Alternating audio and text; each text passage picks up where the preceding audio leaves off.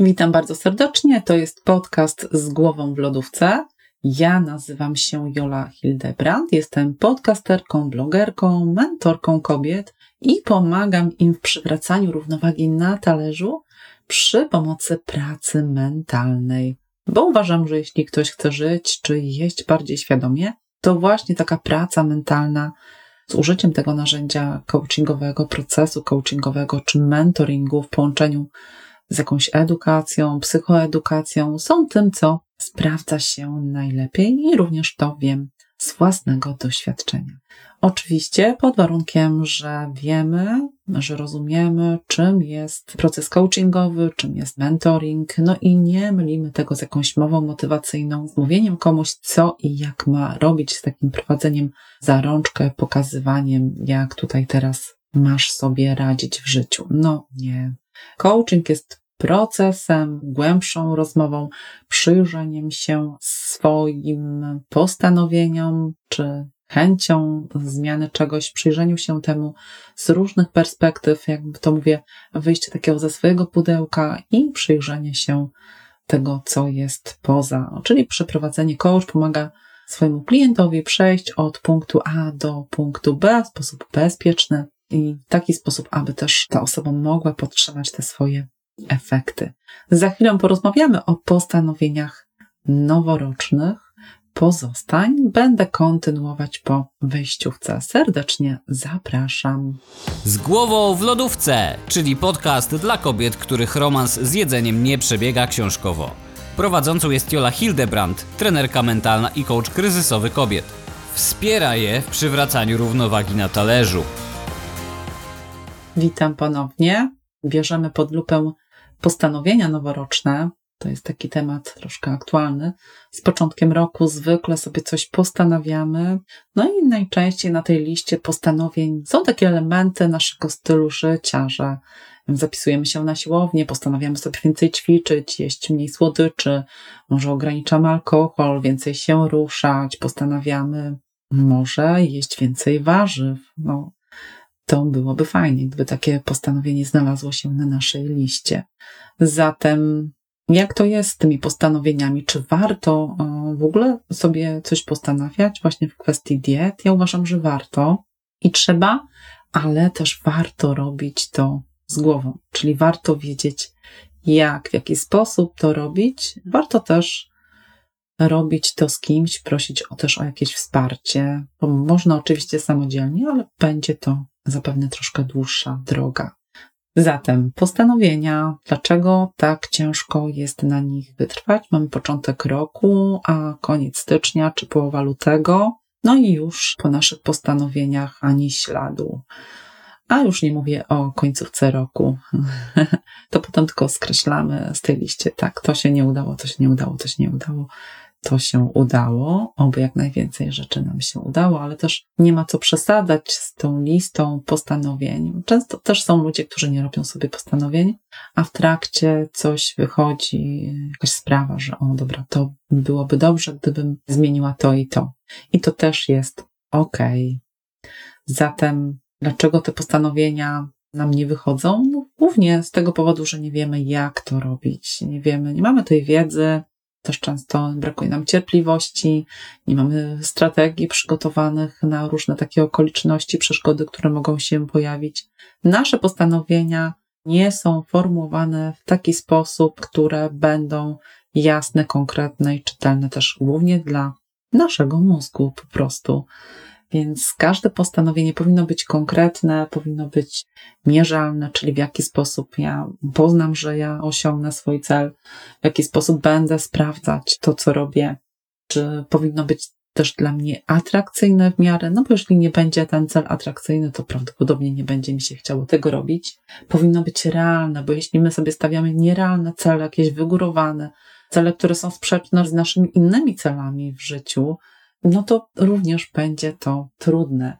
No i oczywiście każdy cel, postanowienie powinno mieć też termin początkowy i termin do końca, czyli do kiedy chcemy zrealizować dane postanowienie.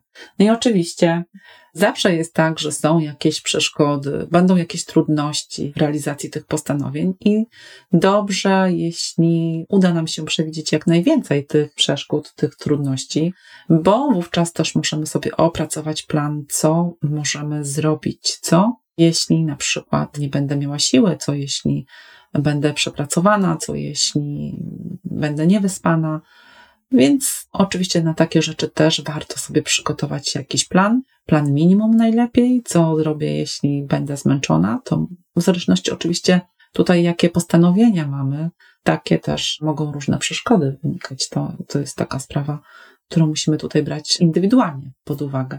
No i oczywiście też ważne jest dlaczego. Czy to pytanie takie o wartości, dlaczego ja sobie to postanawiam, dlaczego to jest dla mnie ważne. Bo jeżeli ja znam swoje wartości, żyję zgodnie z tymi wartościami, to łatwiej mi jest realizować dane postanowienie, łatwiej jest mi wdrażać w życie i co jeszcze jest ważne, to Słyszę często od kobiet, że wiesz co, no bo ja sobie postanowiłam, że będę jeść więcej warzyw albo że będę teraz tutaj zdrowie się odżywiać.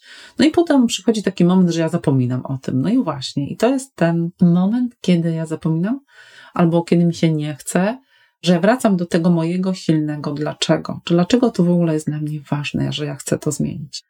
To jedna sprawa. Kolejną rzeczą jest to, żeby się zastanowić, co ja już mam z czego ja mogę skorzystać, jakie nawyki już wdrożyłam, co będzie mi pomocne, jaką wiedzę posiadam, a czego mi jeszcze brakuje, co powinnam zdobyć, czego powinnam się dowiedzieć, czego powinnam się nauczyć, tak? No i oczywiście nie wystarczy zapisać sobie swoje postanowienie w formie dobrze sprecyzowanego celu, czyli gdzie jest konkret, po czym poznam, że osiągnę ten cel.